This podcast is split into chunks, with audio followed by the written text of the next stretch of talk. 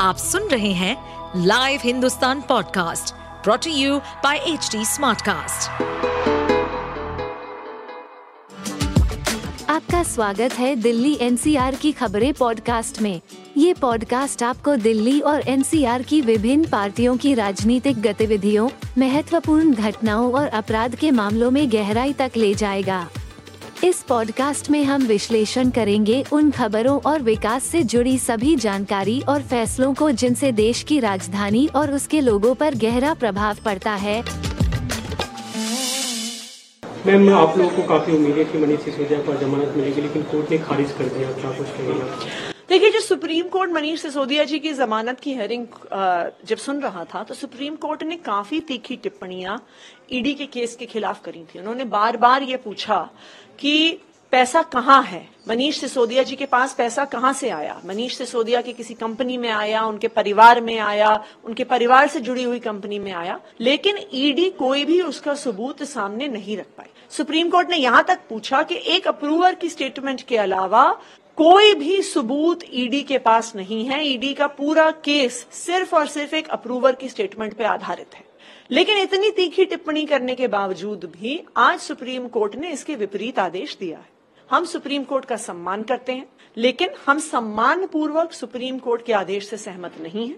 Supreme court का order अभी अभी अपलोड हुआ है उसको हम स्टडी करेंगे हमारे वकील उसको स्टडी करेंगे और इसको स्टडी करने के आधार पर आगे क्या अगली कानूनी कार्यवाही हो सकती है क्या लीगल नेक्स्ट स्टेप्स हो सकते हैं उस पर निर्णय लिया जाएगा। कोर्ट ने एक अमाउंट दिया तीन सौ अड़तीस करोड़ की उसका किकबैक दिया गया और उसको गलत तरीके से फ़ायदा पहुँचाया गया।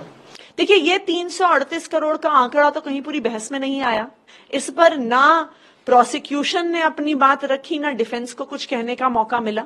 दूसरी बात ईडी पर जो सवाल सुप्रीम कोर्ट उठा रही थी कि मनीष सिसोदिया के पास कोई पैसा आया क्या, उस सवाल का तो अभी भी जवाब नहीं आया है। क्योंकि ईडी ने कोई सबूत सामने रखा ही नहीं है कि मनीष सिसोदिया के पास कुछ पैसा आया हो, उनके परिवार के पास कुछ पैसा आया हो, उनकी किसी कंपनी के पास कोई पैसा आया हो। तो जैसे मैंने कहा, हम सम्मान पूर्वक इस निर्णय से असहमत है। बीजेपी लेकिन इसे लेकर सवाल उठा रही है। बीजेपी का कहना है कि अब तो कोर्ट ने भी माना कि इसमें भारी घोटाला हुआ। तीन सौ अड़तीस करोड़ का फिगर कोर्ट ने दिया। लेकिन सबूत तो दिखाएँ। तीन सौ अड़तीस करोड़ का सबूत तो ईडी ने भी सामने नहीं रखा है। और मनीष सिसोदिया जी के पास वो तीन सौ अड़तीस करोड़ क्या एक करोड़ भी क्या एक रुपए भी क्या गया उसका भी सबूत ईडी ने सामने नहीं रखा है। इसके आधार पे उनका बीजेपी सुधांशु त्रिवेदी ने पीसी की उन्होंने कहा कि अब सीधा एक तरह से निशाने पर अरविंद केजरीवाल है। देखिए ये तो भारतीय जनता पार्टी चाहती है कि जो कोई भी उनके खिलाफ चुनाव लड़ता है, उसको जेल में डाल दो। आम आदमी पार्टी के नेताओं को जेल में डाल दो, डीएमके के नेताओं को जेल में डाल दो, टीएमसी के नेताओं को जेल में डाल दो, कांग्रेस के नेताओं को जेल में डाल दो। ये तो राजनीति भारतीय जनता पार्टी कर ही रही है। लेकिन आम आदमी पार्टी भारतीय जनता पार्टी के भ्रष्टाचार के खिलाफ आवाज़ उठाती रहेगी। जिस प्रकार से वो संविधान को तोड़ने की, मरोड़ने की, खत्म करने की कोशिश कर रहे हैं, उस पर उसके खिलाफ आम आदमी पार्टी आवाज़ उठाती रहेगी। आप सुन रहे थे हमारे पॉडकास्ट दिल्ली एनसीआर की खबरें।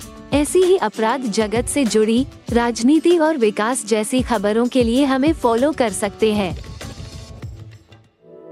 इस पॉडकास्ट पर अपडेटेड रहने के लिए हमें फॉलो करें एट एच डी हम सारे मेजर सोशल मीडिया प्लेटफॉर्म पर मौजूद हैं। और ऐसे पॉडकास्ट सुनने के लिए log on to W W W dot H D smart cast dot com